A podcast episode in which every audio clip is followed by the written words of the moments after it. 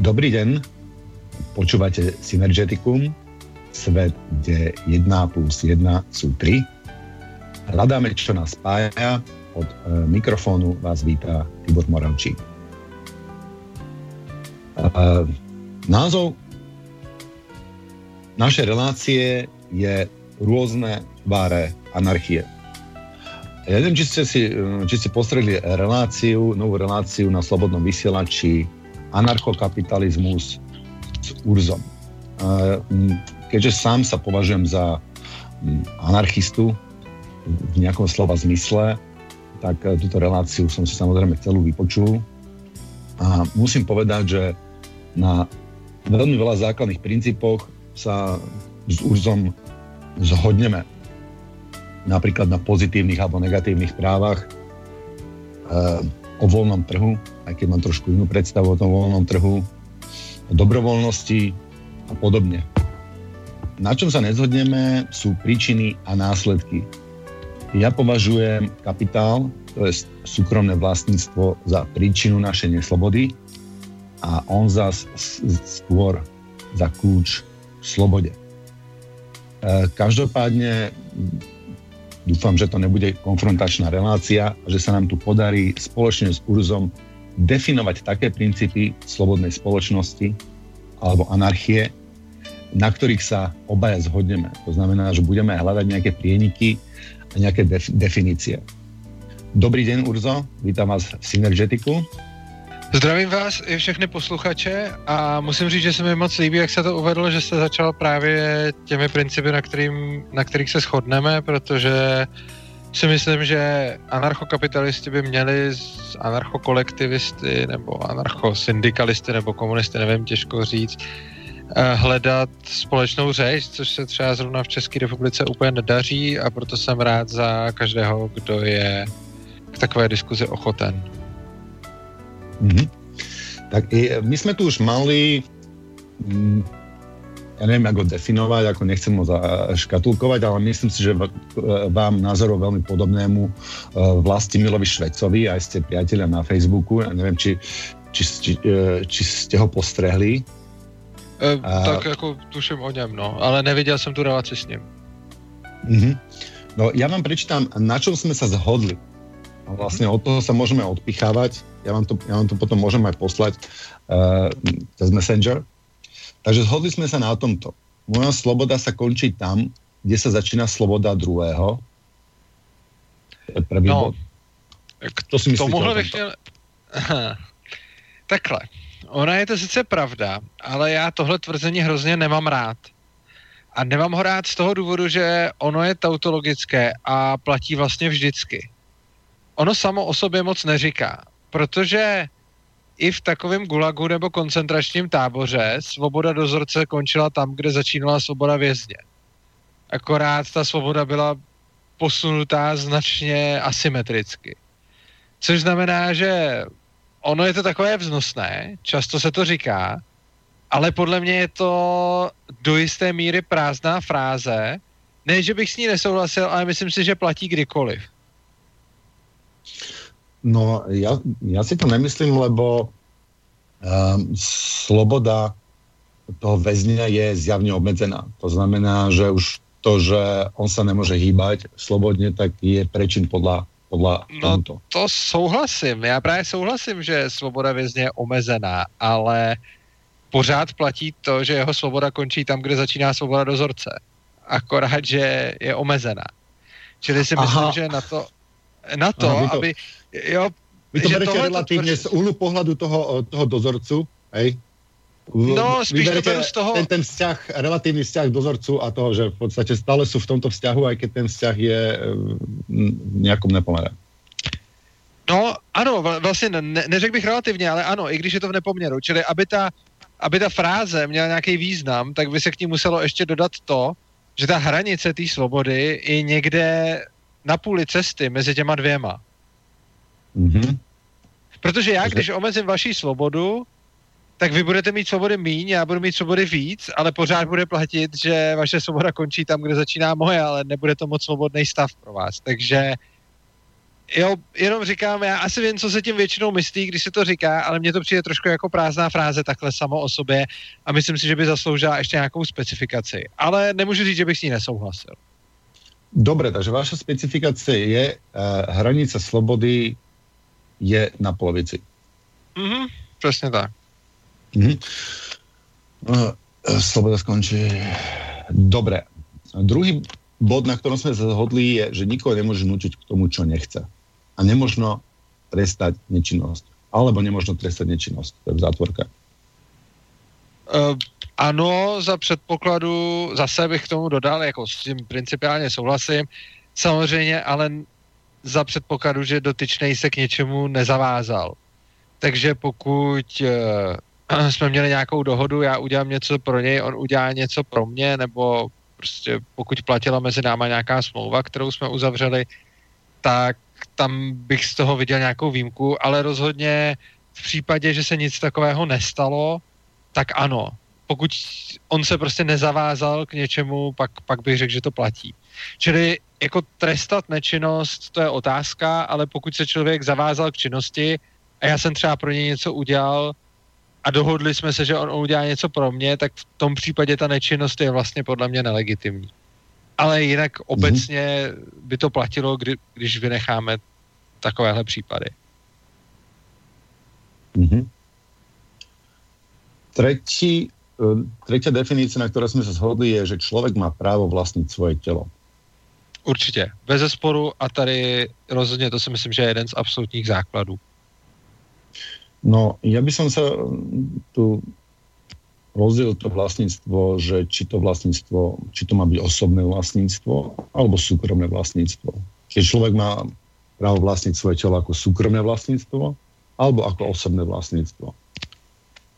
Já znám teorii soukromého a osobního vlastnictví, osobně je spojuju v jedno, prostě pro mě je to jenom vlastnictví a pokud to chcete rozlišovat, tak s tím nemám problém, můžu na to přejít, ale musel byste mi nadefinovat, protože tohleto rozdělení někteří anarchisti používají a rozdělují soukromí a osobní vlastnictví, ale u každého z nich jsem se setkal s trošičku jinou definicí, takže pokud bychom na tohle měli přistoupit, pak byste mi musel asi nadefinovat, jak vy to myslíte, protože já osobně používám prostě jenom vlastnictví.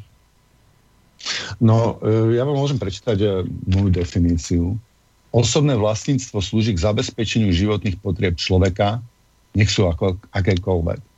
Slúži jednotlivcovi, jeho rodine alebo aj iným, s ktorými je osobné vlastníctvo ochotný zdieľať. Osobným vlastníctvom môže byť napríklad oblečenie, jedlo, auto, dom, alebo to vlastné telo, podľa môjho názoru. A vlastníctvo, ktoré nie je určené na priame užívanie, ale k získaniu prostriedkov bez práce, je súkromné vlastníctvo alebo kapitál. To znamená, že všetko je to vlastníctvo, ale súkromné vlastníctvo je to, kde ten majetok je využitý na zarábanie a nie na uspokojenie mojich potrieb. No, v těch definicích vidím za prvé, předpokládám, že ale to nevnímáte tak, že by to byly dvě disjunktní množiny, což znamená, že očekávám, že jedna věc může být soukromým i osobním vlastnictví zároveň, ne? No to nie, lebo zoberme si napríklad nôž. Použijem to na príklade iného nástroja. Vlastníctvo je v podstate nástroj. Zoberiem si to na nôž. Pokiaľ ho používam na kráne papričky a slaninky, tak je to užívateľský nástroj v kuchyni. Pokiaľ s tým nožom niekoho odrežem, zabijem alebo zraním, ktorý som použil ako zbraň a od toho momentu môže definovaný ako zbraň a už má inú kvalifikáciu. No. Dobrá, tomu asi rozumím, ale potom je tady problém, že úplně nevím, jak byste zařadil některé věci. Ku příkladu, já si myslím, že svoje tělo dle vaší definice můžu mít k soukromému i osobnímu vlastnictví. Konkrétně já ho můžu vlastnit pro svoji osobní potřebu, to asi musím, ale zároveň ho můžu vlastnit i k vydělávání, což asi můžu. Takže v ten okamžik, kdy svým tělem vydělávám? No, Ja by som povedal, že vlastne súkromné vlastníctvo, to znamená, že je to, pokiaľ vydelávate na seba, na svoje potreby, to je jedna vec, ale pokiaľ to vaše telo môže patriť niekomu unému, že to je súkromné vlastníctvo, tak vtedy je to de facto otroctvo, že je možné, že vás vlastní niekto iný. Ne, já se teď nebavím o tom, že vás vlastně někdo jiný, já se teď snažím rozlišit to, kdy vy jste v osobním a kdy v soukromém vlastnictví, jo? Čili teď zatím neřešme vůbec to, že by vás vlastnil někdo jiný. Ale obecně mi přijde, že jednu věc můžu vlastnit a používat ji na osobní využití, ale zároveň ji můžu používat i ke zbohatnutí jako kapitál. Takže já můžu mít třeba... Já nevím, jestli to tělo je zrovna vhodný příklad, ale řekněme, že budu mít dům a ten dům můžu používat polovinu roku k tomu, že v něm bydlím a druhou polovinu roku k tomu, že ho pronajímám, což znamená, že ten dům mám v soukromém i osobním vlastnictví.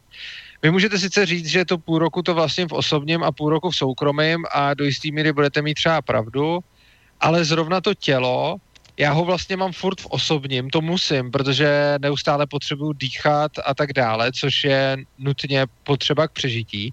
Ale zároveň, když to tělo budu používat jako nástroj pro zisk a výdělek kapitálovej, tak v tu chvíli podle mě je teda v osobním i soukromém vlastnictví. A teď neřešíme, že by mě vlastnil někdo jiný. Teď řeším jenom ten svůj vztah ke svýmu tělu, kdy ho vlastním soukromně a kdy osobně. No tak ono, samozrejme, že človek, pokiaľ je donútený sa zapredávať, tak môže spraviť do svojho tela to súkromné vlastníctvo tým, ne, že jak vlastne... Říkám, ja som vôbec teď nebral to, že ste donúcený a že vás vlastne niekto iný. Ja pořád mluvím o tom sebevlastníctví. No... Ja, takto, to človeka sa to prejavuje zrejme inak, to má trošičku iné vlastnosti ako pri nástrojoch, hej, ale ja si teda myslím, že ten človek je stále v osobnom vlastníctve, pokiaľ naplňa svoje osobné vízie a svoje osobné myšlienky, pokiaľ sa rozhoduje slobodne. Že to vlastne súkromným vlastníctvom zastáva až do toho momentu, keď prestane rozhodovať slobodne a keď musí rozhodovať podľa otrokára napríklad. Tak vtedy potom... on sa stáva súkromným vlastníctvom toho otrokára, lebo to, že je to súkromné vlastníctvo, je vyjadrením vzťahu k tej tretej osobe tomu, že vás môže, alebo vašu prácu môže vlastniť niekto iný.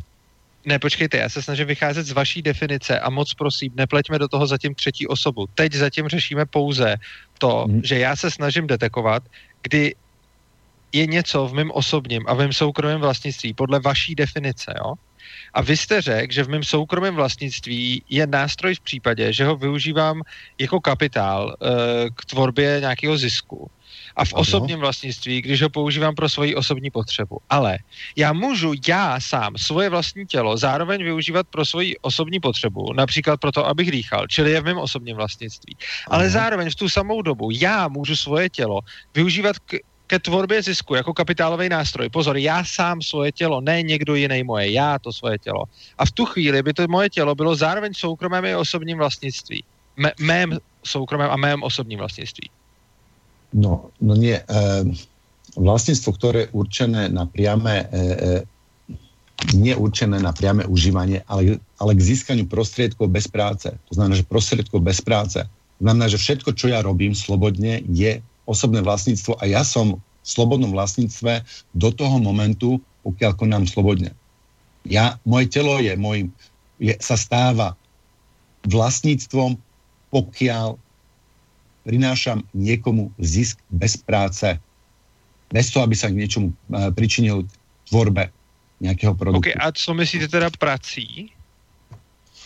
No prácou je vlastne každá jedna aktivita človeka z istého pohľadu. No dobře, a když já třeba budu někdo, komu bude člověk ochoten platit, já nevím, třeba nějaký modelky nebo prostě, když bude nějaká žena, které bude někdo ochoten platit jenom za to, že se na ní dívá, tak to z jejího pohledu není práce a v tu chvíli má své tělo v osobním i soukromém vlastnictvím, ne? No, nemyslím si, lebo ona stále už len svojou existenciou niečo vyžaruje a to sa dá spraviť práca, akože modelka, modelka alebo a tak ďalej. Dobre. Neviem, či sme sa nezamotali príliš dlho pri tomto, či to je vlastne je to kľúčové, teda, že či to telo je osobným vlastníctvom alebo súkromným vlastníctvom? No, pro mě ne, vy jste se na to ptal, mně spíš jde o to, že pokud vy chcete používat rozdělení na osobní a soukromý vlastnictví, tak obecně je třeba zodpovědět otázku, jestli jedna věc může být zároveň v osobním a soukromém vlastnictví. Na to jste odpověděl, že ne. Ale já se ptám, co potom věci, které spadají do obou dvou vašich definic. Vy jste vlastně dal definici osobního vlastnictví, definici soukromého vlastnictví. A já tvrdím, že můžou být věci a nemusí to být jenom tělo, které mohou splňovat obě dvě tyto definice. Což znamená, že můžu mít věc, kterou zároveň používám pro své užití a zároveň pro zisk kapitálu bez práce. Dobře, ne tělo, tak třeba by to mohl být ten dům nebo něco takového. A potom je teda otázka, jestli můžu jednu věc vlastnit v osobním i soukromém vlastnictví. Pokud jsem se vyjadril, že nie, tak to ospravedlňujem. Lebo... Aha, dobře, takže môžu, dobře, tak jo. Okay. Myslím si, že jedna vec môže splňať niekoľko funkcií. Aj ten nôž môže byť zároveň aj smrtiaca zbraň a o pár sekúnd neskôr môže mať iné vlastnosti, môže byť užitkový nástroj v kuchyni. Dobře, tak tady se asi shodneme a v tom případě za mě teda tělo je v soukromém i osobním vlastnictví, pokud jste se ptal na to, jestli... Vlastně ta otázka, na kterou jsme do toho zaběhli, byla, že jste se mě ptal, jestli tělo je v osobním nebo soukromém vlastnictví a moje odpověď teď teda je, že podle mě je v obojím, což znamená, že někdy ho můžu použít... prostě ke svým potřebám a někdy bych ho teoreticky ve velmi vzácných případech mohl používat k vydělávání bez práce, ale uznávám, že zrovna v případě těla to bude velmi zřídka a musel bych vymyslet nějaký případ, ale nevylučoval bych to. No, podľa tej mojej definície, ako tomu rozumiem ja, je to telo, pokiaľ ten človek nekoná slobodne, človek je vlastne v súkromnom vlastníctve ako otrok. Súkromné vlastníctvo človeka rovná sa otroctvo. To znamená, že ten človek sa stáva súkromným vlastníctvom niekoho iného. Pokiaľ sám vlastní seba, tak všetko, čo robí pre seba alebo dobrovoľne pre komunitu. Aj táto možnosť tam samozrejme je. Ale pokiaľ niekto poníma výhody zo spoločnosti, tak bez práce, bez toho, aby sa vôbec nejakým ani existenciou pričinil, tu hovoríme o súkromnom vlastníctve. Takže človek sa môže stať súkromným vlastníctvom len ku vzťahu k tretej osobe, ktorá ho vlastní. Keby sme nemali otrotkov a otrokárov, tak každý bol osobné vlastníctvo. Súkromným vlastníctvom sa stáva v tom momente, pokiaľ pracuje na niekoho iného. Jinými slovy, vy tvrdíte, že človek nemôže byť súkromným vlastníctvím sám sebe? Presne tak, lebo to človek je osobným vlastníctvom sám sebe. Človek je súkromným vlastníctvom... Zároveň, čo je to není ten dôvod. No to sme si práve že neřekli. Řekli jsme si, že to, že je v osobním vlastnictví, nevylučuje, aby byl i v soukromém. To jste přece řekl, že může být v obojím. No, môže byť slobodný, žiaľ, a žiaľ Bohu môže byť aj otrokom. Vtedy, keď je súkromným vlastníctvom. Takže ten človek môže byť počas života aj v takom vzťahu, aj v takom vzťahu. Alebo môže byť vlastne, vo feudalizme nebol vyslovene, že otrokom, ale musel ísť otrockú prácu robiť, musel ísť na panské a potom v sobotu sa mohol starať o svoje poličko alebo večer si tam mohol ešte okopávať. Ale v prvom rade musel ísť na panské. To znamená, že od 6. do 6. bol na panskom. To bol, v tom momente bol súkromným vlastníctvom a od 6. sa stal osobným vlastníctvom, keď začal robiť pre seba, ja neviem, umyl deti, navaril večeru a išiel spať. Vtedy bol osobným, ráno sa zobudil a od 6. zase bol vlastníctvom súkromným. Takže áno, človek môže byť aj súkromne, aj osobným vlastníctvom, ale len v tom prípade, keď je otrok z časti, aspoň. Myslím, že si ještě úplně nerozumíme. Když člověk spí, shodneme se na tom, že nepracuje, nebo podle vás může pracovat, i když spí? Vykonáva nejakú aktivitu. To znamená, napríklad v tomto prípade oddychuje, naberá energiu, má sny, jeho vedomie funguje a tak ďalej. Takže v tomto prípade neprináša niekomu zisk bezpracný. Dobře. Za předpokladu, že bych si s pánkem mohl přinést disk sám sobě, bezpracně, tak přece budu sám sebe vlastnit soukromým vlastnictví. Například budu spát a někdo mě při tom spánku bude zkoumat ve spánkové laboratoři a bude mi za to platit. V tuhle tu chvíli budu sám sobě v osobním i soukromém vlastnictví sama sebe. No, vy stále robíte za seba. A keď musíte robiť pre niekoho iného, to znamená, že vy predávate svoju prácu a stávate sa súkromným vlastníctvom, s vlastníkom niekoho iného. Keď si môže dovoliť niekto dať vám prácu, tak na ten čas, keď vám dáva prácu a pre niekoho pracujete, tak ste súkromným vlastníctvom. A jedno, či ste hore, alebo spíte, ale proste ste súkromným vlastníctvom v ten moment. Ja sa obávam, nerobíte... že do toho pořád pletete toho třetího člověka, dokud jsme ještě vůbec ani nevyřešili ten problém, dokud tam ten třetí člověk nebyl. Já se vás pořád dokola ptám na ty vaše definice, které se týkají pouze mě ve vztahu k mýmu tělu a nikoho dalšího. A vy jste tvrdil, že já sám sebe nemůžu vlastnit v soukromém vlastnictví. A já jsem vám teď dal příklad, kdy já sám sebe můžu vlastnit v soukromém vlastnictví. A tohodle příkladu se přece vůbec netýká to. To můžeme řešit potom, když mě vlastní někdo jiný. Ale teď se bavíme o tom, že vy jste tvrdil, že sám sebe nemůžu vlastnit soukromně. A já teď říkám, že přesně podle vaší definice můžu sám sebe vlastnit soukromně, pokud někdo dělá výzkum spánku, já spím, ten člověk mi za to platí a já používám svoje tělo jako nástroj k tvorbě kapitálu bez práce a v tu chvíli já jsem přece ve svém soukromém i osobním vlastnictví. Sám sebe. Ne toho člověka, ale sebe. No hej, ale vy tak či onak, vy samozrejme niečo, vy už tým spánkom robíte niečo, ale robíte niečo pre seba.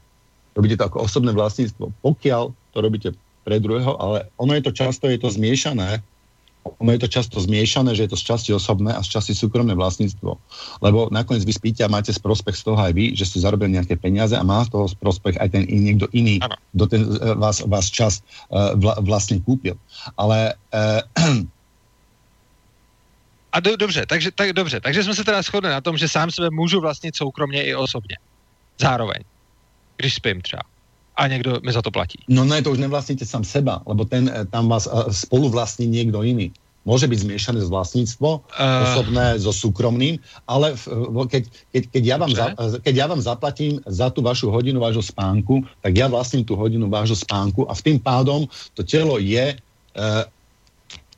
je môjim súkromným vlastníctvom, lebo som si ho kúpil. Ja som si vás kúpil. Počkejte, ne, vy ste si nekoupil telo, ja som vám neprodal telo, já jsem vám pouze dovolil mě sledovat, ale to neznamená, že vám prodám tělo.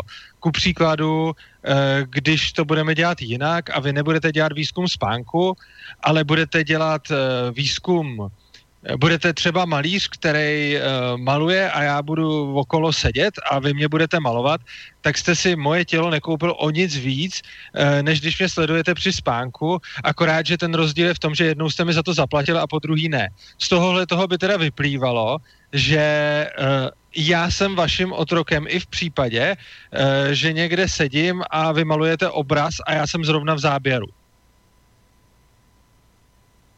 No, to jsem pak taky vašim otrokem? No ne otrokem, tak jedná sa o to, že či ja si vytvorím nejaký zisk alebo nie. Ako bezpracne, bezpracne, to znamená, že ja ani nemusím spraviť nejaké fotky a vyhotoviť a vymalovať alebo niečo, ale že ja tam nebudem zamontovaný. Počkejte, rozumím. Vy jste teď přece říkal, že když měříte mě ve spánku, tak tam jste taky a něco u toho děláte, protože máte spánkovou laboratoř a děláte výzkum, tak tam jste do toho taky zamontovaný. A v tu chvíli jste řekl, že jsem vaším otrokem. No nejste mojím otrokem, ale já jsem si prenajal to vaše časť vášho ja nejakým spôsobom. Ne celé, napríklad ne do takej miery, že musíte robiť fyzickú prácu alebo že musíte byť privedomí, dokonca nemusíte byť privedomí. To znamená, že tá miera toho prenajatia vášho ja je rôzna, ako ste to naznačili, že to môže byť aj v tom spánku. A v tomto prípade som vám prenajal veľmi malú časť môjho ja, lebo stále pritom môžem spať, ale stále som vám prenajal časť môjho ja. Som vám predal, som sa vám vlastne zapredal. Hej? No ja práve, no jasne, a to nazval otroctvím, že? No, ne, já s tím úplně nesouhlasím, protože si myslím, že já vám neprodávám sebe jenom proto, že mě můžete pozorovat. Jo? Protože když prostě budeme někde venku stát a vy na mě budete koukat, tak mě taky pozorujete. A rozdíl oproti té spánkové laboratoři je jenom v tom, že jednou mě pozorujete, když spím a po druhý mě pozorujete, když bdím. Což by z hlediska otroctví a vlastnictví neměl být žádný rozdíl. Přesto však jednu z těch situací označujete za to, že jsem vaším otrokem a druhou z těch situací takto neoznačujete a mě by zajímalo, v čem se to liší. Slyšíme se? Ano, já jsem vás slyšel. Urzo, můžem vás poprosit, že byste nám dali nějaký jiný příklad, lebo tento je dost taky za vlasy přitáhnut, nějaký jiný příklad z reality, že by si to posluchači věděli. Není za vlasy přitáhnutý, já bych potřeboval vaši odpověď, abych si teda vyjasnil, co vlastně tvrdíte. Vy říkáte, že když budu spát a vy mě u toho pozorujete, tak jsem vaším otrokem. Na druhou stranu říkáte, že jsem predal čas svojho ja. Dal jsem vám nějaké povolení, že mě můžete pozorovat, hej? Takže ano, je tam nějaké zvolení. S tím souhlasím, s tím povolením, ale vidím rozdíl mezi tím, že jsem vám prodal svoje tělo a mezi tím, že jsem vám dal povolení mě pozorovat. To jsou podle mě dvě úplně rozdílné věci. No vy si to nepredal akože celé a fyzicky, ja som povedal, že to len nejaký aspekt, ja myslím, že ani aspekt teda. Ja myslím, že som pořád v plne svojím vlastnictví. Ano. A to, že vám dávám povolení mě sledovat, na tom vůbec nic nemění a jsem pořád ve svém vlastnictví. Protože si myslím, že moje vlastnictví nijak neomezujete tím, že mě pozorujete. Což znamená, dobre, že si myslím, že moje tělo vůbec nekupujete. Ja si myslím, že sme sa to zamontali do takej miery, že už s týmto asi nepohneme ďalej a že by sa v tom, ja sa v tom strácam, to znamená, že určite veľa poslucháčov sa v tom bude strácať. Môžeme si zobrať to súkromné a osobné vlastníctvo na kedy, ako vzniklo súkromné vlastníctvo, alebo na nástrojoch. Takhle, můžeme si ho sebrat, problém je, že se obávám, že ty vaše definice jsou v celku nekonzistentní, což znamená, že pokud existují okrajové případy, kde na to nejste schopen odpovídat, a já uznávám, že tenhle ten příklad je okrajový, na druhou stranu já jsem měl tady asi tak 4 hodiny na toho vymyslet, jo? Takže prostě jsem nemohl přijít s něčím úžasným a kdybych o tom přemýšlel měsíc, tak určitě vymyslím nějaký lepší. Takže můžeme se posunout dál. Problém je, že pokud vy sám nejste schopen ve vlastním systému definicmi jednoznačně zodpovídat ty otázky, tak se možná dostaneme k další, tak je to prostě nekonzistentní. Což znamená, že jestliže na tyhle ty otázky, byť okrajový, neexistují rozumné odpovědi, tak já teď momentálně můžu nějak tak přibližně počítat s tím, co tušíte za soukromí a co za osobní vlastnictví. Ale myslím, jako já sám nevidím žádnou definici, která by byla prostě nějaká komplexní a vyčerpávající. Ale můžeme se zkusit pohnout dál, ale jako já sám pořád nejsem s tím, co nazýváte osobním a soukromým vlastnictvím, úplně jako srovnán, protože si myslím, že se to může velice často prolínat, jo. Teď mě napadlo prostě, když budu mít počítač, jo, úplně krásný případ. Počítač můžu mít naprosto ve svém osobním vlastnictvím, ale když zároveň na tom počítači budu těžit bitcoiny, tak tam typicky vydělávám kapitál bez práce, jo. A je to stejný procesor a ten procesor zároveň slouží k mému osobnímu užití a zároveň slouží k tomu, že mi vydělává bezpracně. Což znamená, že je neustále v osobním i soukromém vlastnictví. No on nevyrába bezpracně. On vyrába, on pracuje, on facha, to znamená, že to není to bezpracne. Vy máte istú kapacitu počítača a nejakú časť kapacitu svojho počítača, svojho osobného počítača bude pracovať pre vás a nejaká vám bude zarábať. Ale stále je to časť počítača, ktorá vám zarába. A pracuje. No, což znamená, že zároveň ten počítač... Ano, ale ten počítač je teda zároveň moje osobní i soukromí vlastnictví, ne? No, tak ten počítač... To je veľmi zaujímavá otázka.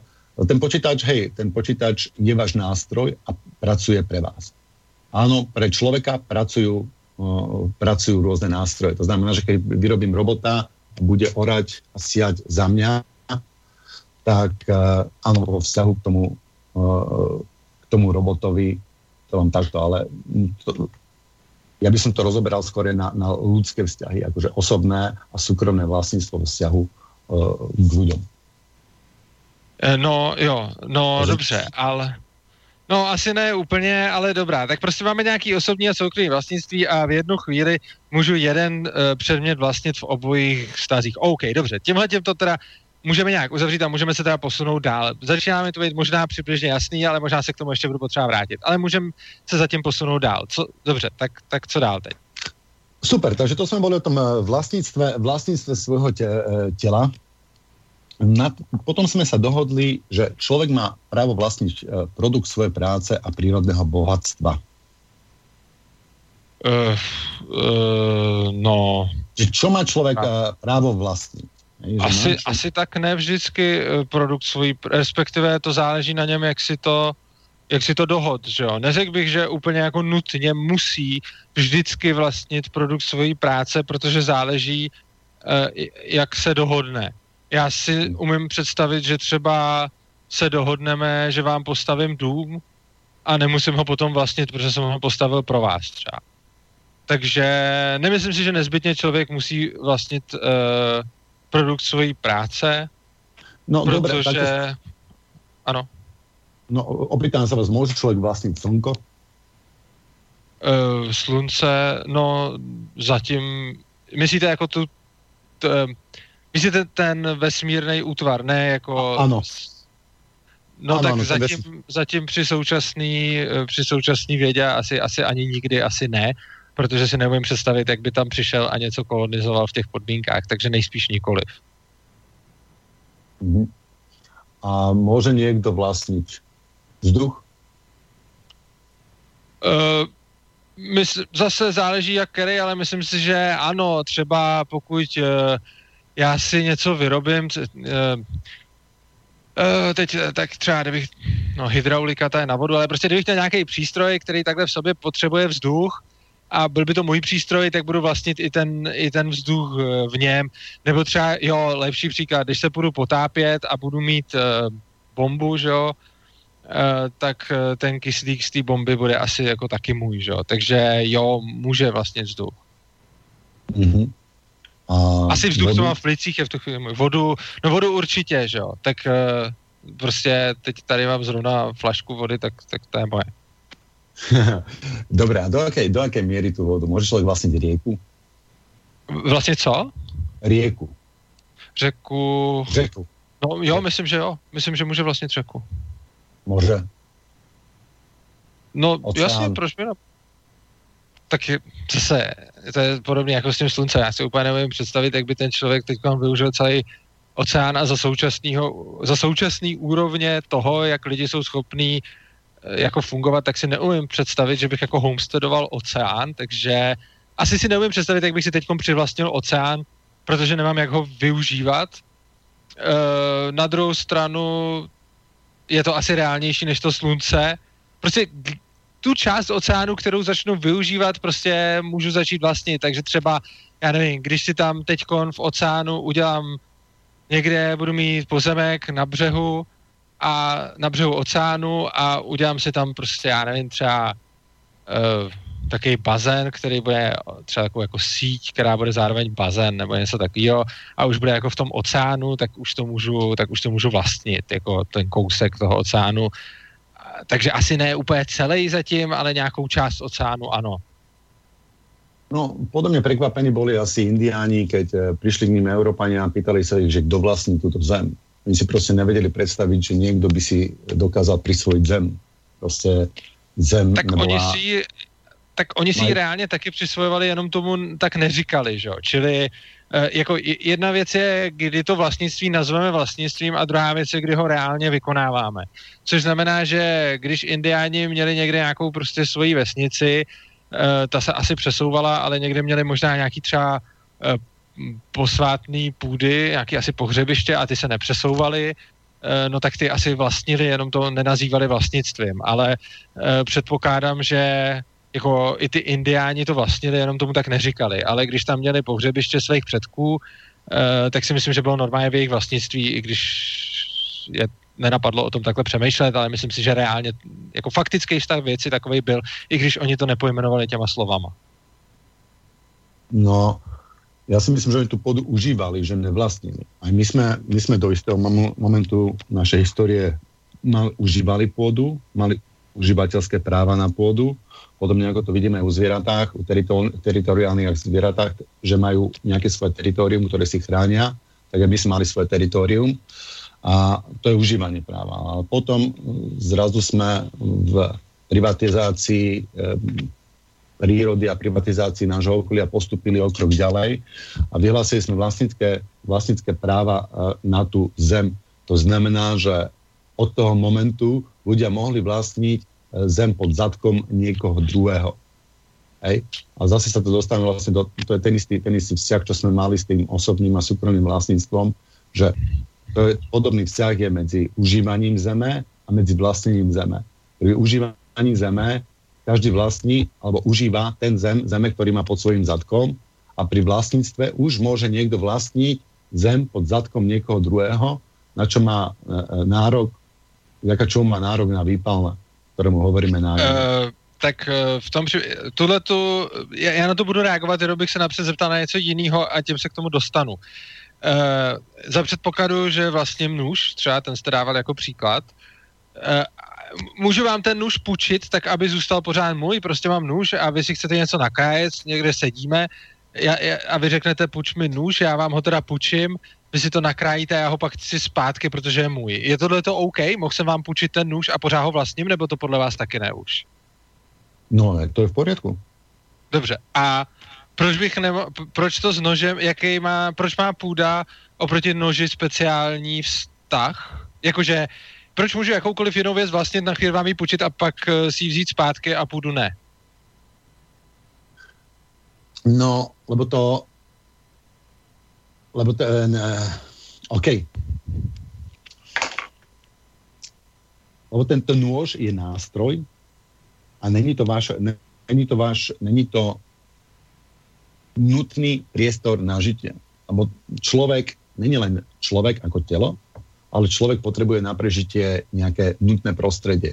Potrebuje vodu, slnko, zem, vzduch a kopec ďalších aspektov. No patrne i ten nôž, čo? A ono patrne i ten nôž, ktorý si vytvoril. A pokiaľ požičia ten nôž, tak tam ja nevidím problém, ale nevidím ani, ako to dokazuje to, že niekto má právo vlastniť zem. No, já neříkám, že to dokazuje. Vy jste říkal, že je jako špatně, když jeden člověk půjčí jinému zem k užívání, ale zároveň jste řekl, že je v pohodě, když jeden člověk půjčí jinému nůž k užívání. A moje otázka je, proč by zrovna pro, a samozřejmě nejenom nůž, ono to bude pro všechny věci, otázka je, proč by zrovna zem měla být nějakým způsobem speciální, když i ten nůž je stejně něco, co pochází jako z přírodních zdrojů. Takže prostě... Aha, no, lebo ten nůž je vyrobený, ten nůž je vlastně výsledkom té práce, kdežto tá zem, ten povrch té zeme, kam dopadá to slnko, kde sa urodí, tá tu bola miliardy rokov predtým, než človek vôbec vznikol. To znamená, no, to že človek tu... No, to není úplně pravda, protože... nevytvoril, človek nemá právo vlastniť niečo, čo tu bolo ďaleko predtým. Preto človek nemá právo vlastniť slnko, aj keď sú už také snahy vlastne sprivatizovať aj slnko. Možno za 20 rokov aj to príde, že nám vlastne sprivatizuje slnko. Je tady problém, ne, je tady problém v tom, že ten nůž je taky něco, co tady bylo celou dobu a já jsem to nějak přetvořil. Nůž prostě byla nějaká železná ruda, která ležela v zemi, byl to nějaký dřevo, který rostlo v lese a byly to nějaký takovýhle věci. Já jsem je vzal, něco jsem s nima udělal, teď to má tvar nože, ale jsou to vlastně všechno věci, které tady byly dávno přede mnou.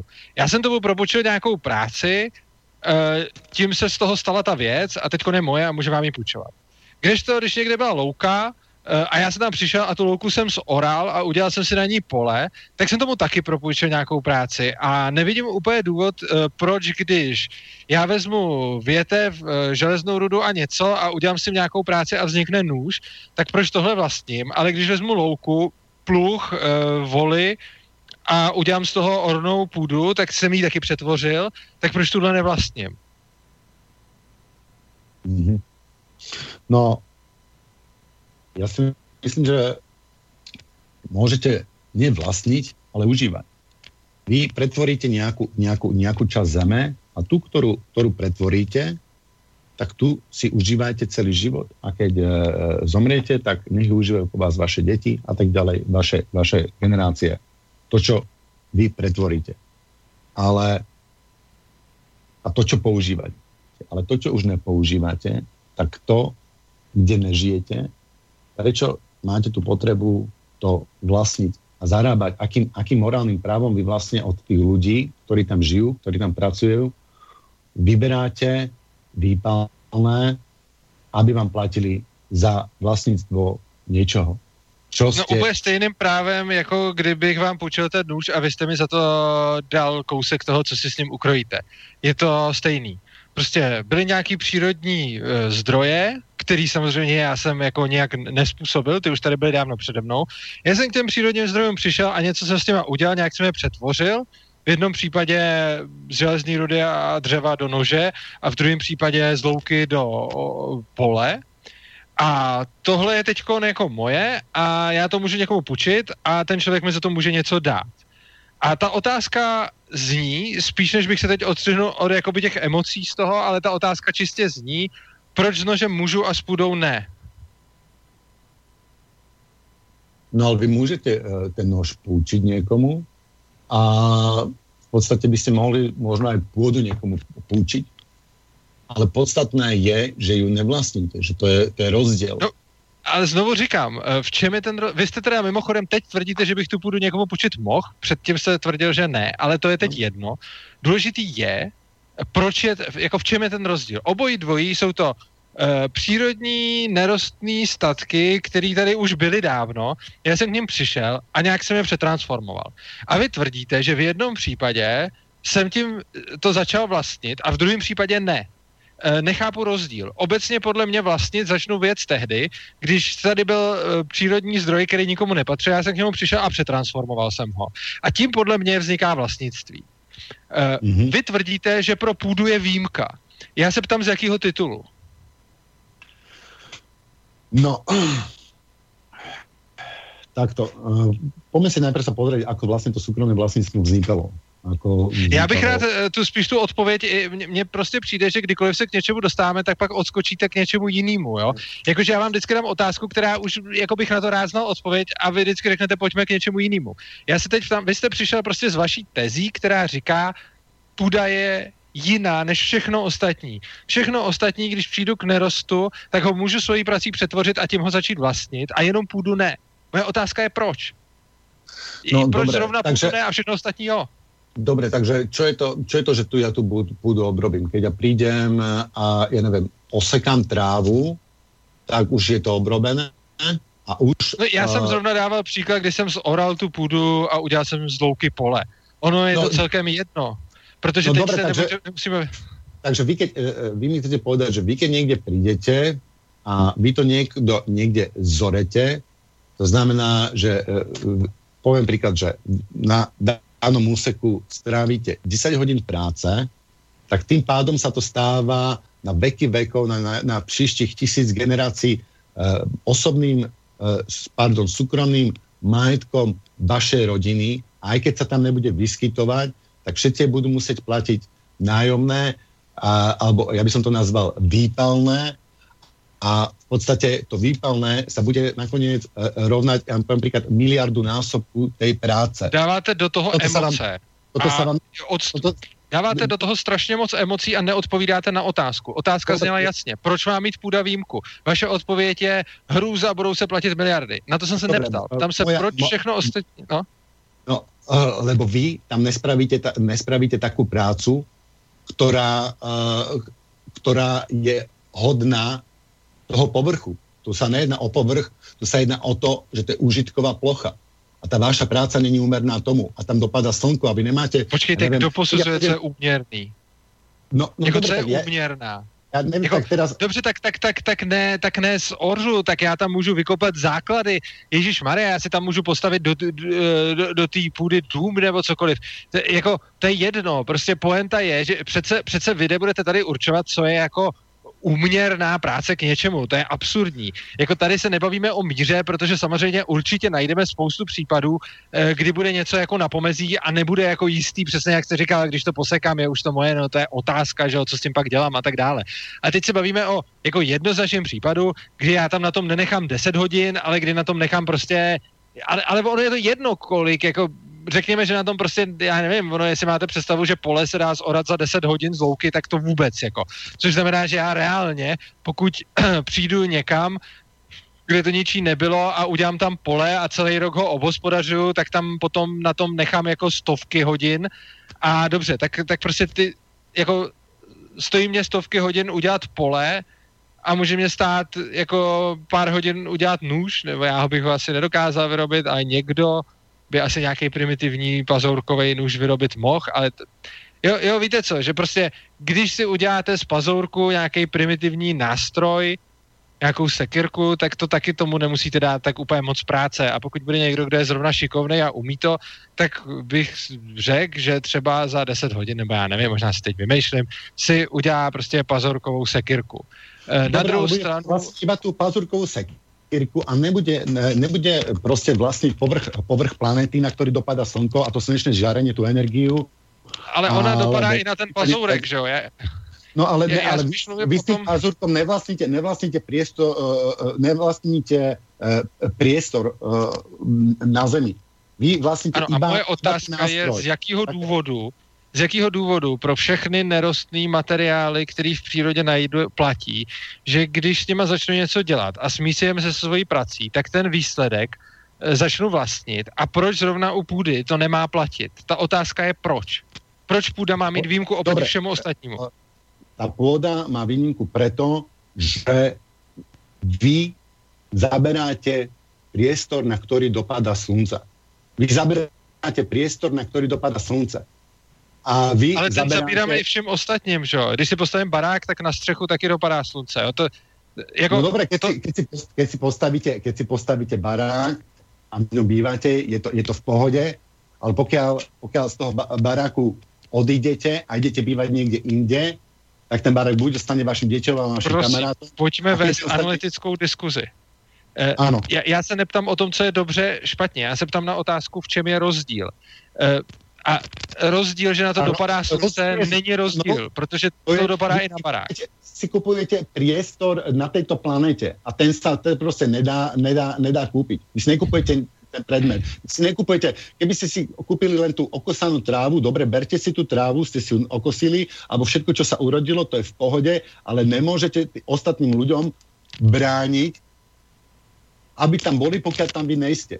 Máte na to užívateľské právo, ale v momente, keď odtiaľ odídete, tak už na to nemáte právo, tam príde nejaký druhý usadlík, ktorý si tam začne kosiť tú trávu a ktorý tam to bude zvelaďovať a ktorý tam bude sadiť a ktorý tam to bude dávať prácu. Vy máte právo... A platí tohle i pro ostatní veci, nebo ne? Vy máte právo na tú zem, nechajte vám prosím zdôvodiť, vy máte právo na tú zem do toho momentu, pokiaľ tam žijete, ale pokiaľ ju opustíte a idete niekam inám a tá zem je prázdna a príde tam niekto iný, vy už nemáte právo od toho človeka z jeho práce si brať z toho, čo on zasial a z toho, čo on zožal, vy už na to nemáte morálne právo, podľa mňa. Platí to i pro nástroje, nebo jenom pro půdu? Když já mám nástroj, který už nepoužívám, přestane být můj a může si ho někdo vzít, nebo ne? Protože pokud by to platilo i pro nástroje, tak je to aspoň konzistentní a můžeme se dál o tom bavit. Jinak tam nechápu tu výjimku pro půdu. Takže když já vyrobím jako nůž a pak už ho nechci a nepoužívám, tak přestane být můj, nebo ne? No keď ho niekde necháte a sa vzdáte toho noža, tak áno. Začíná tak nie... No ne, dobře, nevzdám se ho, ale nepoužívám ho. Někde ho... Nevzdám se ho, ale nepoužívám ho. Přestane být můj, nebo ne? To je stejný jako s tou půdou. Já bych chtěl mít tu půdu, protože jsem ji jednou si ji obdělal, taky si ji chci nechat, ale nepoužívat ji. A teď třeba dobre, tak už taky.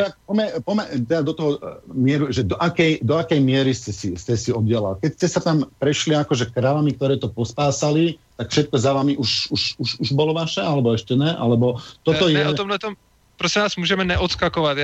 Jako ta otázka zní, když je to jiný předmět než půda, platí taky, že to nevlastním nebo ne? Já to nevím, co si myslíte.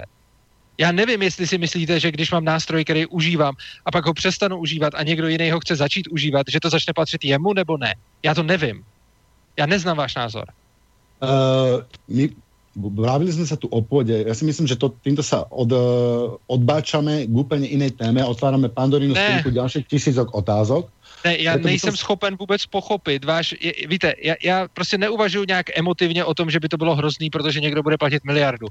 Já uvažuji o tom, že se snažím pochopit váš logický přístup k celé věci a snažím se udělat nějaký obrázek o tom, jak to vidíte. A teď nevím, jestli pro vás ostatní věci než půda, jestli mi jenom dáváte příklad obecného principu na půdě, a pro ostatní věci to neplatí. A nebo jestli tvrdíte, že obecně, když něco nevyužívám, tak to přestanu vlastnit. Túto vec nemám premyslenú, takže toto by sme si mohli nehať do príšej relácie, lebo pokiaľ sme sa dohodli, teda, že to asi neprejdeme celé, že by sme to potom dokončili v ďalšie s tým stále ešte v poho? Takhle, v poho s tým sem, jenom mě to jako naprosto šokovalo. Ale je to jako zajímavé, je to rozhodně zajímavá zkušenost. Mě jako naprosto šokuje, že někdo přichází s nějakou jakoby ucelenou morální teorií vlastnictví, a vlastně nemá pro sebe nadefinovaný vlastnictví, což neberte jako nějaký útok na vás, jenom je to jedna z věcí, kterou si všímám jako obrovský rozdíl mezi kolektivistickýma anarchistama a mezi anarchokapitalistama, že anarchokapitalisti to staví na nějaký prostě logický ucelený koncept a anarchokolektivisti to často střílí tak od boku, jak to vidí a prostě hodně do toho jdou jako takovým srdíčkem. A mě vlastně teď, jako já jsem vlastně zaražený v tuhletu chvíli, že na tu otázku, která je naprosto zjevná, nemáte odpověď. Já se snažím vlastně vidět, ono to je jedno, že nemáte odpověď na tu konkrétní otázku, ale to, o co jsem se snažil, je objevit váš systém. Myslím, objevit nějaký myšlenkový koncept, který zastáváte a vycházet z něj. A vlastně tím, že nemáte odpověď na tu otázku, já vidím, že nemáte ten koncept. Což je pro mě, znova, nesoudím vás, jenom je to pro mě hrozně, vůbec nevím, jak to uchopit, ale je to rozhodně zajímavý, takže můžeme pokračovat. No, mne sa ani vlastne o tejto diskusie týmto smerom ani nechce. Tak vám poviem, lebo ja hodnotím iné aspekty a ja chápem, že keď niekto do niečoho vloží prácu, tak by mal to ovocie svojej práce zožať. Mne sa práve zdá veľmi zvláštne, že niekto príde a vykolikuje si, že toto je tu moje, od nevidím do nevidím, si to vykolikuje a vykolikuje si oveľa viac, než je schopný sám obhospodáriť. Ale tohle ja nezastávam. Pokud znáte anarchokapitalismus a jeho základní principy agrese, tak my vycházíme z homesteadingu a homesteading přesně říká, že tohle jako nefunguje. Já na to, abych něco začal vlastnit, to musím začít využívat. Pozor, já neříkám, že v jednu chvíli nemůžu vlastnit mnohem víc, než využívám. To samozřejmě ano. Ale začít něco vlastnit jenom na základě toho, že to vykolikuju, to už bych se rovnou mohl ukázat na to slunce a říct, že je moje, což je nesmysl. Jde o to, že jsou dvě různé věci. A to jsem se právě k tomu snažil dostat těma otázkama. Anarchokapitalisti rozlišují mezi tím, co vlastníte, a tam není žádný limit na to, jak moc toho můžete vlastnit. A mezi tím, jakým způsobem začínáte vlastnit něco, co doposud nikdo nevlastnil. A tam je limit přesně na to využití. Což znamená, že anarchokapitalisti vám neřeknou, že si můžete cokoliv vykolíkovat a jenom si to vykolíkujete a je to vaše. To je i v rozporu s principem neagrese, z kterého vychází anarchokapitalismus.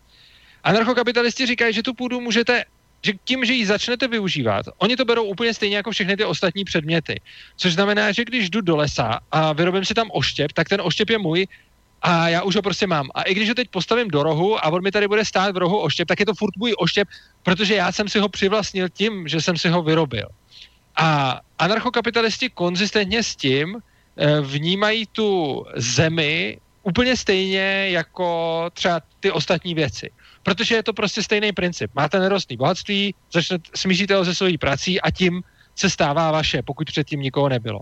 Což znamená, že to, o čem mluvíte, vlastně rozhodně nezastávají ani anarchokapitalisti, čili já si nemyslím, že je v pohodě, abyste někam přišel, okolíkoval si obrovský území a prohlásil to za svoje, aniž to využijete. To s tím nesouhlasím.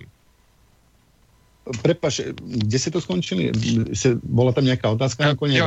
No ne, já jsem jenom, vy jste říkal, že je špatně, když si někdo okolíkuje obrovský území a prohlásí ho za svoje, i když ho nějak nevyužívá. A já jsem na to řekl, že ani v souladu s principama anarchokapitalismu tohle to není a že... Jasne. No, že já taky nesouhlasím s tím, že když si někdo okolíkuje obrovský území, že tím se stává jeho, to podle mě nedává úplně smysl. Dobre, a teraz pozrieme sa na to vlastne, ako vzniklo súkromné vlastníctvo pôdy u nás v Európe. Na našom území to bolo asi komplikovanejšie, ale tu v Anglicku, kde žijem, tak to bolo veľmi jednoduché, že pôdu v Anglicku, aj lesy, aj všetko, celú tú zem vlastnili anglosaxové, ktorí tu žili a v podstate boli slobodní.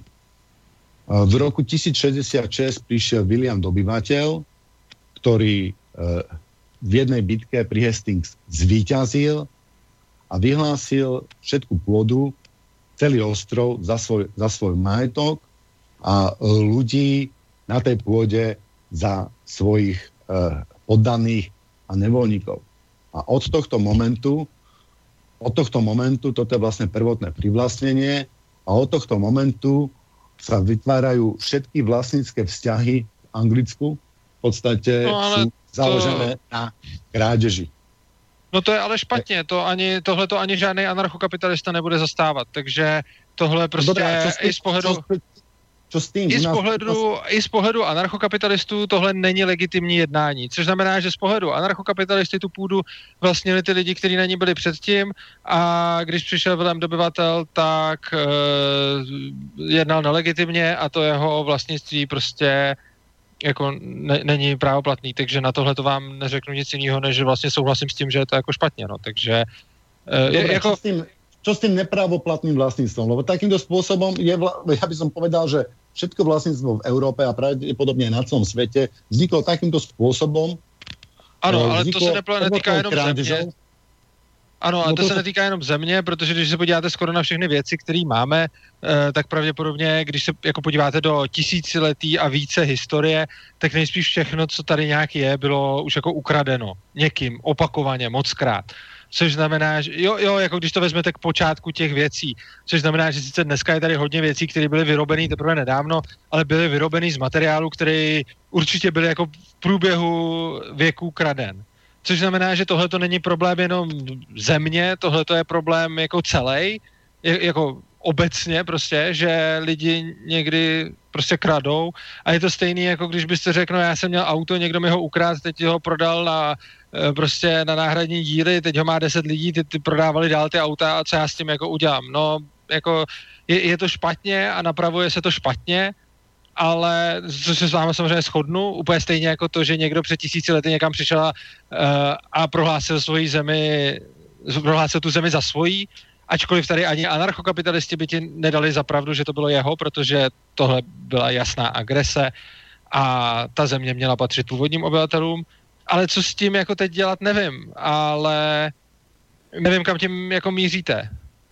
No, mířím s tím k tomu, že vlastně jak na počiatku tá zem bola privlastnená a že jak to vlastne celé vzniklo a či my to akceptujeme, či vy ako anarchokapitalisti to akceptujete, alebo keď niekto niečo ukradol, mal by to vrátiť?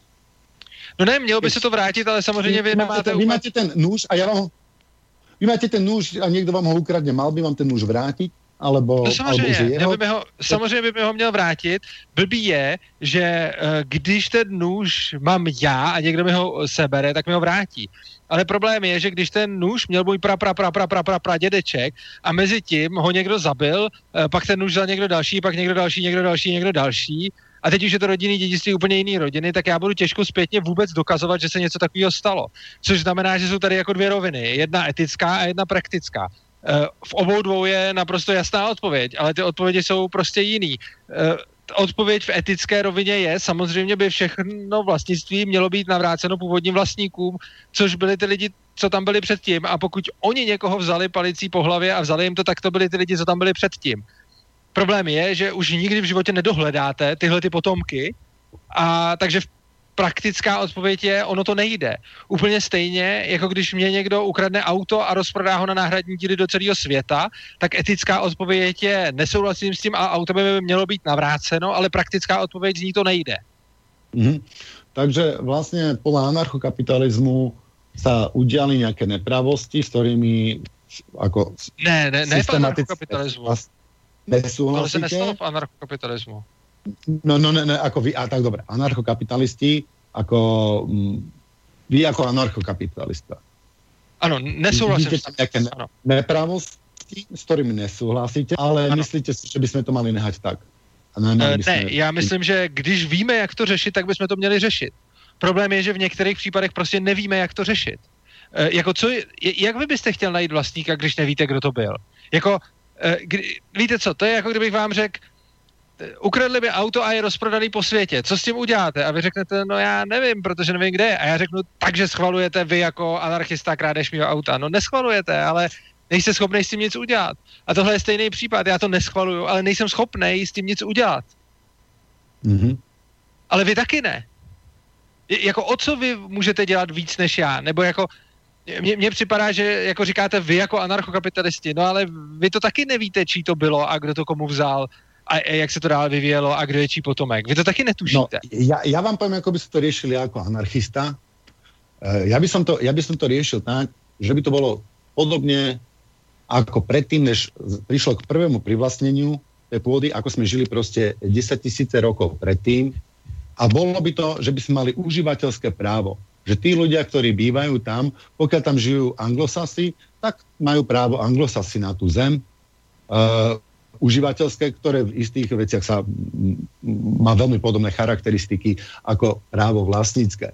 Ale keď dávno pred anglosasmi tam bývali Kelti, tak mali Kelti na to užívacie právo. Kelti odtiaľ odišli, potiahli do Belsu, alebo neviem, ich odtiaľ vyštvali, ale Kelti už boli predtým užívateľmi tej anglickej pôdy, ale keďže tam už neboli, tak tí anglosáci sa stali užívateľmi. Že vždycky proste, kto sa tam práve nachádza, ten je užívateľom a nikto nemusí nikomu nič platiť a všetko je to v pohode.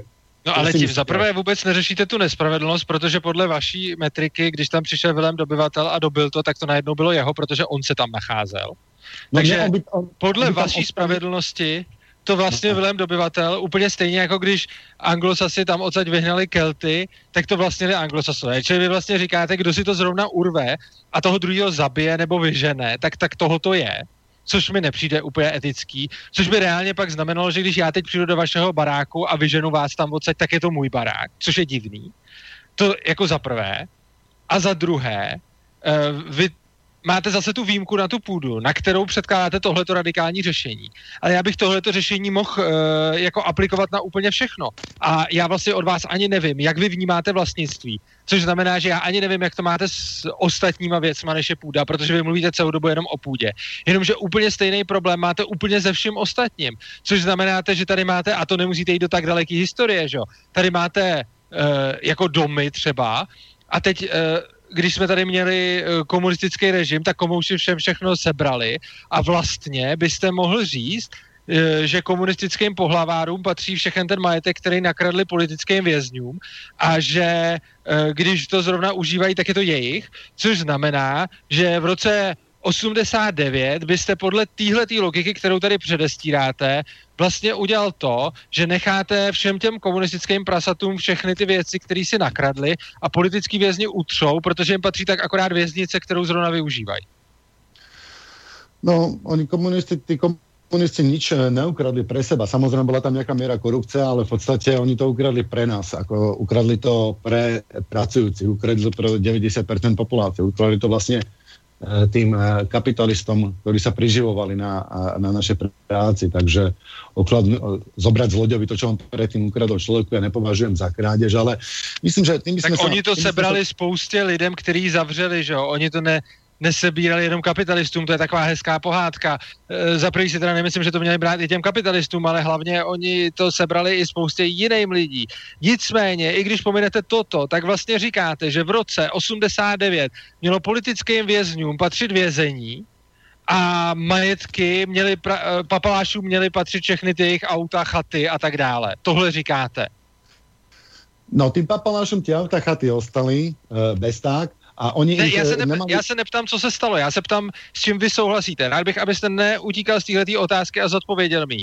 Jestli to dobře chápu, tak když aplikuju váš postoj k užívání vlastnictví, tak teda jinými slovy říkáte, že v roce 89 politický vězni měli vlastnit ty věznice, ve kterých byli zavřený, každý bude vlastnit tu svoji celu, kterou využívá, a papaláši budou vlastnit... Dobře, ano, právě, takže tak, politický vězni měli zůstat věznice a jejich cely a papalášů měli zůstat ty jejich vily a auta. Ja neviem, bo mali sme nejakého politického väzňa, bol tam niekto vôbec fakt, že politicky zavretý v 89. Asi tak púlka. Púlka čoho? Väzňu. Oni tam samozřejmě oficiálně taky nebyli... Oni tam samozřejmě potom už se dělo to, že je tam nezavírali. To byl taky ten důvod, proč se potom dávala amnestie, protože ono ze začátku se zavírali jako oficiálně, jako politický. Jenomže potom časem se zjistilo, že se to nevyplácí, takže se tam zavřeli za něco, třeba za nějakou rozkrádačku nebo tak, prostě se na každého něco našli a zavřeli ho tam.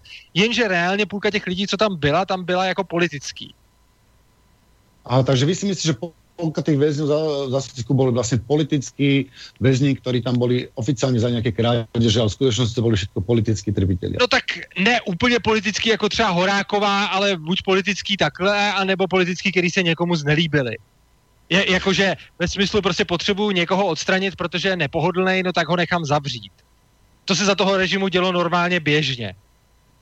Jo, čili tam zavírali lidi, kteří se snažili utéct, nebo tam zavírali lidi, kteří, jakože jo, tak je politický vězeň ten, koho tam zavřou za, já nevím, za samizdat, no asi je, dobre, že jo. Viete čo, úplne sme odbočili vlastne, vraťme sa tej púde. To neodbočili. Počkejte, ale vždycky... Počkejte, vždycky, když... Otázku na mňa, ktorú sme nerozobrali, a to bolo, že či tí ľudia, či tí väzni majú vlastnícke právo tej cely. Tak ja vám hovorím, nemajú užívateľské právo, majú užívateľské právo tam, kde bývali predtým, než sa dostali do toho väzenia. Hej? Samozrejme, že keď majú tam už bydlí niekto inej. A vy ste řekl, že když někdo někde byl a někdo ho tam odsaď vyhnal a teď už tam je on, tak to patří tomu novýmu, kdo tam je. Takže oni typicky, jako když teda někomu vzali jako všechno a bydlel tam teď někdo jiný. Ja som netvrdil to, že to užívateľské právo je to, že vy keď sa tam nenachádzate v tom dome, že sa tam hoci kdo môže nasťahovať. No aj on tam byl, už nasťahovaný. Užívateľské, kde ten väzeň? Čak ten väzeň býval niekde. Ano, ale potom tam býval třeba niekto iný. No, ale tam nebýva niekto iný, lebo ten väzeň tam je. A keď tam niekto sa nasťahuje, tak on dočasne, alebo s ním vie, že ten väzeň sa tam vráti, lebo ten väzeň tam má užívateľské právo. Sudetskí Němce vyhodili úplně, takže prostě jako napřed vyhodili Čechy, pak vyhodili Němce, no to, a teď prostě co s tím, že jo? Jako, když prostě máte nějakou zemi, kam přijde nějaký jako tyran, který vyhodí ty lidi, teď to tam začnou užívat jiný lidi, tak co s tím? Ty noví uživatelé mají podle vaší teze právo to tam užívat? Áno, majú to tam užívať a toto isté sa stie aj v vlastníckom práve. Vy ste hovorili, že aké nemorálne, príklad užívacom práve, že príde niekto, že silnejší vykope slabšieho. To som neřekl. Toto isté sa... To som neřekl. No, ja som sa naopak vymyslel proti tomu, že ten William Dobyvateľ to právo nemiel. Ne, my sme sa teraz nerozumeli. My sme hovorili o užívateľskom práve a vy ste povedali, že keď niekto príde a vytlačí toho druhého a získa to jeho užívateľské právo a tak ďalej, že je to nefér. Áno, ja s vami súhlasím, medzi ľuďmi sa to proste deje, deje sa to aj medzi zvieratami, že sú nejaké teritoriálne konflikty a niektoré druhy sú expanzívnejšie a niektoré zase vymizajú a sú utlačané. Toto sa žiaľ Bohu deje. A toto musíme akceptovať. Ale tým, že nemáme užívateľské právo tak, ako je bežné v prírode, ale my máme vlastnícke právo, čo je vlastne právo vlastniť zem pod zadkom druhého, čo v prírode proste nenájdeme, tak my bojujeme o to viac. My bojujeme o tú ďalšiu úroveň. Keby sme my bojovali iba teritória, tak podľa mňa bojujeme 10-krát menej, ako že ešte nebojujeme len o svoje teritorium, ale ešte aj o teritorium toho druhého. Keď to poviem napríklad na svorke vlkov. Žije jedna svorka vlkov, má nejaké teritória. Sú susedné svorky vlkov a každá svorka užíva svoje teritórium. Ale máme tu najsilnejšiu svorku vlkov, ktorá si obíde ostatné svorky vlkov a povie, vy, čo ulovíte, 20% vášho úlovku nám odovzdáte a my nebudeme loviť. A takto to si obídu... To ďa štát třeba, no, ale ten... Takto si obídeme všetky ostatné tie vlky a povieme im, táto pôda pod vami nám vlastníme. My vlastníme pôdu pod tvojim zadkom. A tento moment niekde prišiel. Jenomže ten problém je v tom, že vy to... Ten prechod z užívacieho na vlastnícke právo bol proste vždycky už z logiky je krádež. Dá sa užívať pôda v pohode, ale nedá sa vlastniť pôda pod zadkom druhého bez toho, aby to bola krádež. To nedává smysl. Pokud se dá vlastnit nůž ve vaší ruce, není důvod, proč by se nedala vlastnit půda pod vaším zadkem. Je to principiálně totéž, to za prvé. Za druhé, a to je jako mnohem podstatnější, vy pletete dohromady dvě věci. Vy pletete dohromady vlastnictví a pletete dohromady ty nepravosti, které se dějou, které ale vlastně sám uznáváte, že se dít můžou, ale přisuzujete je tomu vlastnictví. Jako to není tak, že by to předtím ty lidi nevlastnili. Jako vy vlastně stotožňujete akt toho násilného převzetí, který je mimochodem dle vašeho systému morální a v pořádku. Ho stotožňujete s přivlastněním. To vůbec není pravda. To vůbec není pravda. Pokud není, tak počkejte, tak teď moment. To je třeba teda ukázat, co hájíte. Pokud hájíte uživatelský právo a tvrdíte, že je nemorální vlastnit, ale je morální užívat a je to tak, že užívá ten, ano, kdo to tam zrovna má, no tak ano, v tom případě hájíte to, že když někdo něco užívá a někdo ho tam odtaď vykope a má to tam von, no tak to už je teď jeho, toho novýho. Já, protože mám vlastnictví, tak říkám, mám jednoznačný nástroj, proč říct je to nemorální, protože vy vlastníte svůj byt. Když já tam přijdu, vykopu vás a začnu se rozvalovat, tak z mýho pohledu, z hlediska vlastnických práv, ANCAPu a podobně, je to pořád váš byt. A vy máte tedy morální právo si ten byt zpátky nárokovat díky tomu vlastnictví. Pozor, to byste bez toho konceptu toho vlastnictví byste tohleto právo neměl. Ale díky tomu konceptu vlastnictví máte právo si ho nárokovat. Ale vy říkáte... Podle konceptu užívateľského máte úplne rovnaké právo si ho nárokovať. A ešte niečo vám poviem, že to užívateľské právo to není nejaký nezmysel. To vlastnícke právo neexistuje v Číne, vlastnícke právo neexistuje vo Vietname, vlastnícke právo zeme neexistuje v Izraeli. Tam sú len užívateľské práva. Vy nemôžete vlastniť v Číne pôdu. Nikto nemôže vlastniť. Môže ju užívať, majú v užívateľskom práve. Z vašeho pohledu je úplně potom stejný. Když já teď půjdu k vám do bytu a ten byt vám vezmu a začnu ho užívat a vás vykopu. Ano. A vy se tam pak vrátíte a jde si ten byt vzít zpátky, tak z vašeho morálního systému je to úplně stejný, jako kdybyste šel vykopat z bytu někoho jinýho. A ty naše dvě akce se neliší, protože ten, kdo užívá, má právo, což znamená, že já, když vás vykopu, tak moje právo to užívat je úplně stejný, jako bylo předtím vaše právo, a když vám se povede mě vykopat zpátky, tak vaše právo to užívat je úplně stejný, jako bylo to moje. Vůbec není pravda, tam môžu byť aplikované presne také isté princípy, ako by práve vlastníctvom. To znamená, že ako by to bolo podľa vás. Ja by vám v tom byte, vy prídete, vy ma vykopete z toho bytu, ako by to fungovalo podľa anarchokapitalistických principov. Čo by sme mohli robiť? Máte... Vy směšujete dohromady etickou a praktickou část toho práva. Já se teď bavím o etickém pohledu. Nikoliv o tom, co by jsme reálně dělali.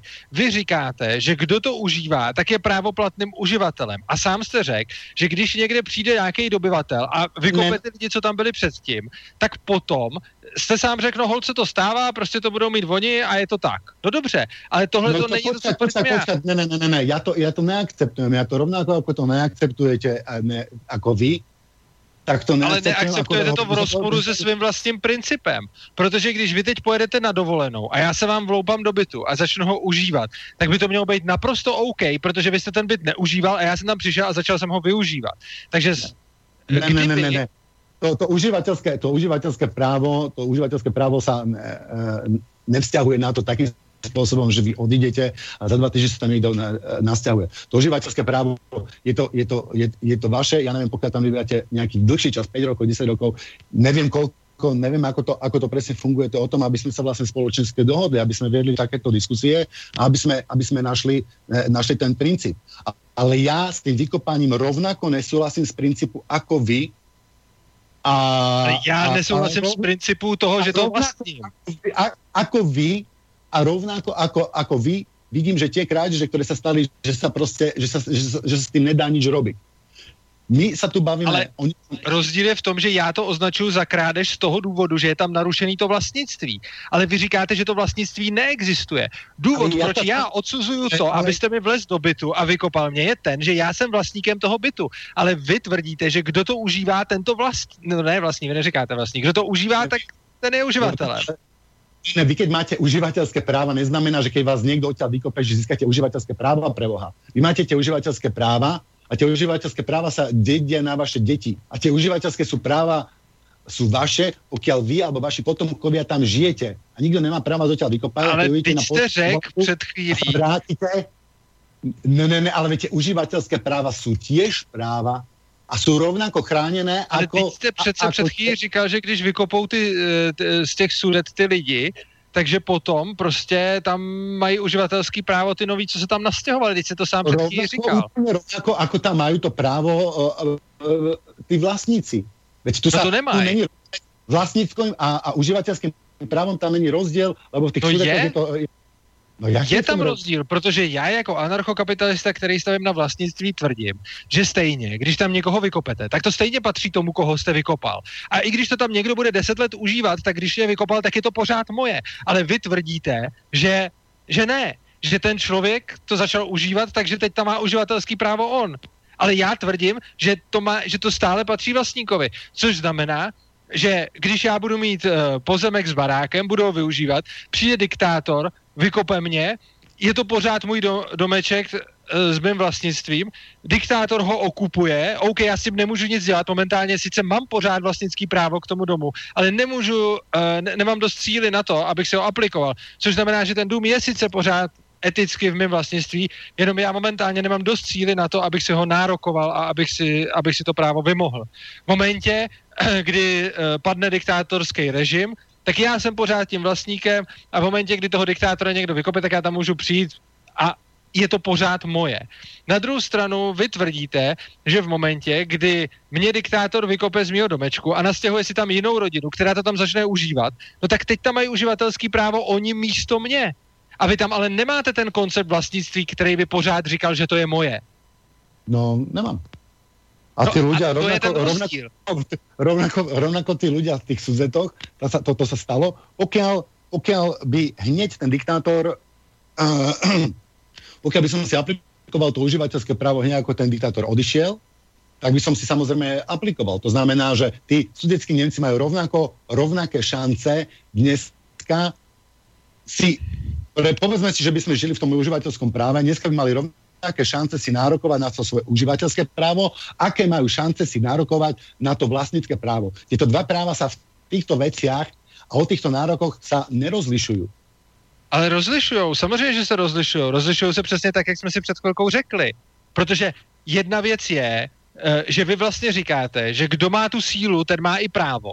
Ale ne, já říkám, no říkáte to, protože ono to tak v důsledku je. Pokiaľ odíde ten Dobrovolně. A pokud neodjde dobře, dobrovolně... Dobře, a když odejde nedobrovolně, no tak ale už to neužívá. A vy přece říkáte, že když to neužívá, tak na to ztrácí nárok. Ale prostě ono přece, vy sám jste řekl, to byla vaše definice, že když to nevyužívá, tak na to nemá nárok. Když ho někdo vykope, tak on to nevyužívá. Ergo, z vaší definice na to nemá nárok. Což je přesně to, o čem mluvím. Já tvrdím, vlastním půdu a když mě si někdo vykope, tak já ji pořád vlastním, jenom to právo nemůžu využívat. Ale v momentě, kdy se ženu do síly nebo se změní situace a tak podobně, tak já jsem pořád vlastně, já si to můžu nárokovat, ale i když si to nemůžu nárokovat, tak jsem pořád jako eticky, z etického pohledu jsem pořád vlastníkem té půdy, s kterým mě někdo vykopal. Oproti tomu vy tvrdíte, že když to neužívám, tak na to nemám nárok, což znamená, že když mě tam odsaď někdo vykope a já to nebudu užívat, no tak na to ztrácím nárok. No, pokiaľ tam odjdete dobrovolně, tak vtedy na to ztrácate nárok. Pokiaľ vás někdo vykope... No to jste neřekl, to teď po hodině a půl dní poprvé. No tak asi sme sa k tomu ešte nedostali, ale teraz takto to vidíte. Takže ono je ťažké. To znamená, že tieto práva užívateľské a vlastnícke, máte na to rovnako silný nárok a rovnako sa dejú neprávosti, s ktorými môžeme principiálne nesúhlasiť, ale v praxi vieme, že s tým nič nespravíme, ako napríklad s tými Sudetskými Nemcami. A oni keby mali to užívateľské právo, tak sú v takej istej situácie. Lebo vlastne to užívateľské právo neopustili dobrovoľne tie veci, ale boli odtiaľ vyhnaní, takže by mali mať právo sa tam vrátiť späť, pokiaľ sa to ešte nejak si v tej spoločnosti nezabudlo. Ale bojím sa, že tu už prišli nejaké dve generácie a tí Sudetskí Nemci už proste na to právo stratili. Rovnako ako sú tam vlastnícke práva Čechov dneska tam žijúcich, tak pravdepodobne rovnako to bolo iný práva. Ale tím teda pokud... Tam bol rozdiel. Ale tím pádem, pokud tam není rozdíl, pokud to sám říkáte, tak pár... Mimochodem, co je hrozný na té diskuzi, ale já jako chápu, že je to prostě hold přístup jako anarchokolektivistů, že ty věci prostě nemají nadefinovaný a že je domýšlejí za pochodu. Na té diskuzi je trošku frustrující, že já jsem se vás ptal na nějaký definice, vy jste mi je dal a když se to přestane hodit, tak se je prostě změníte nebo si k nim něco přidáte, jo.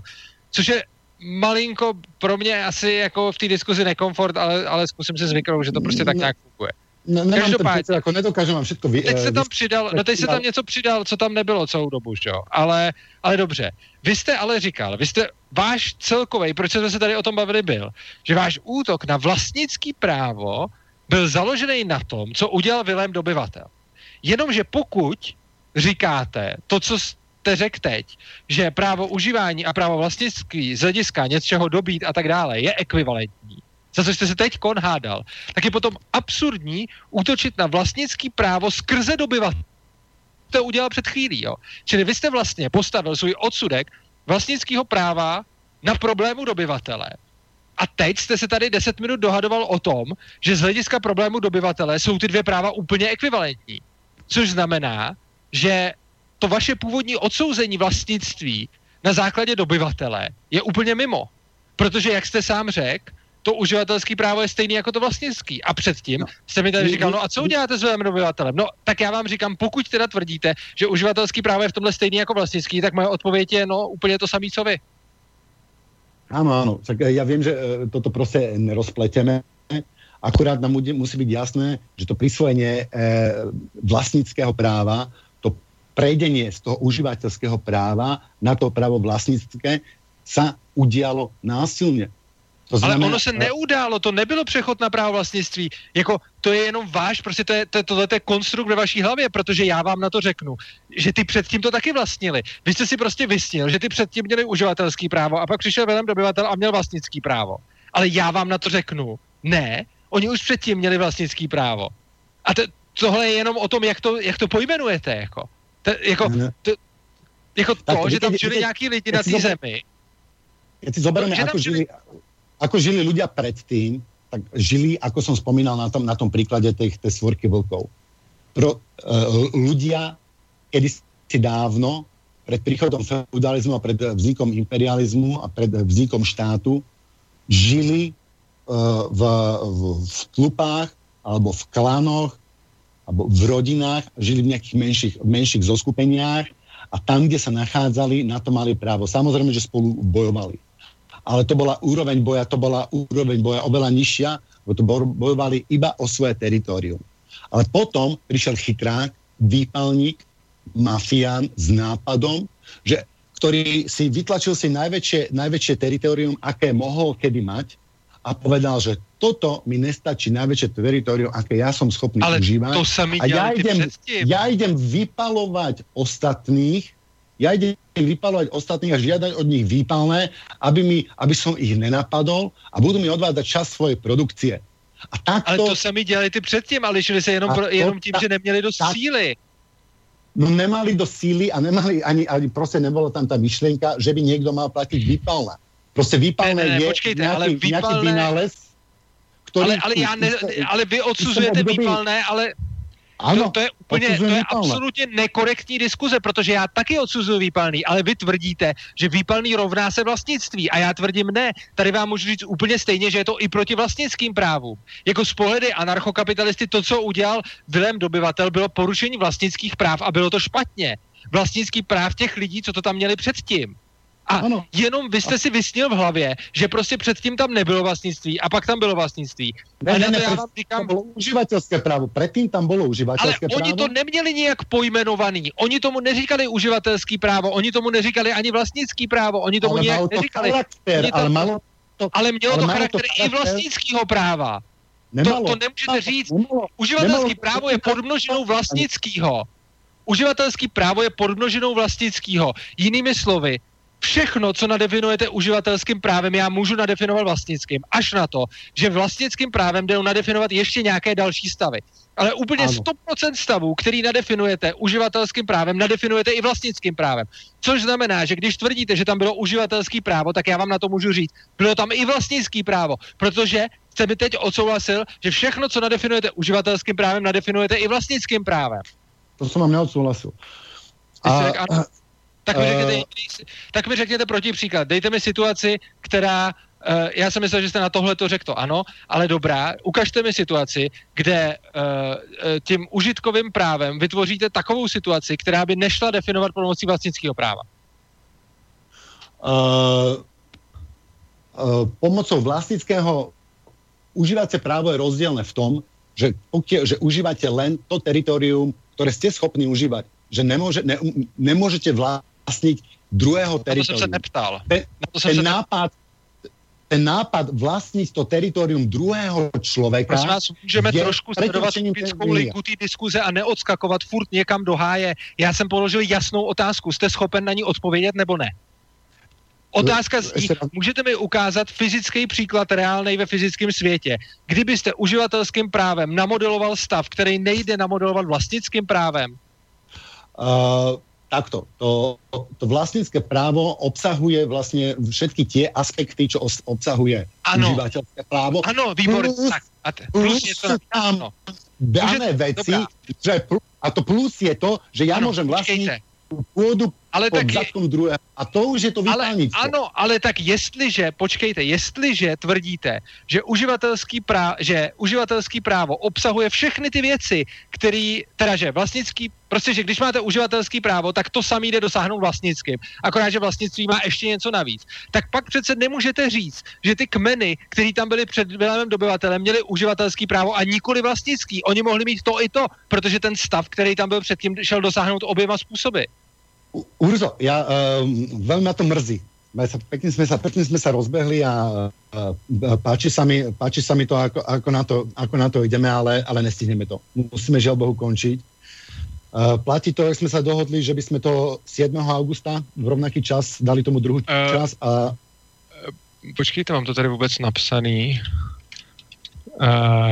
Jo, 7. srpna vás tady mám, jasne, v 18 hodin. Jo? Že veľmi pekne vám ďakujem za návštevu a pokračujeme 7. augusta. Ďakujem poslucháčom za pozornosť a do počutia. Táto relácia vznikla za podpory dobrovoľných príspevkov našich poslucháčov.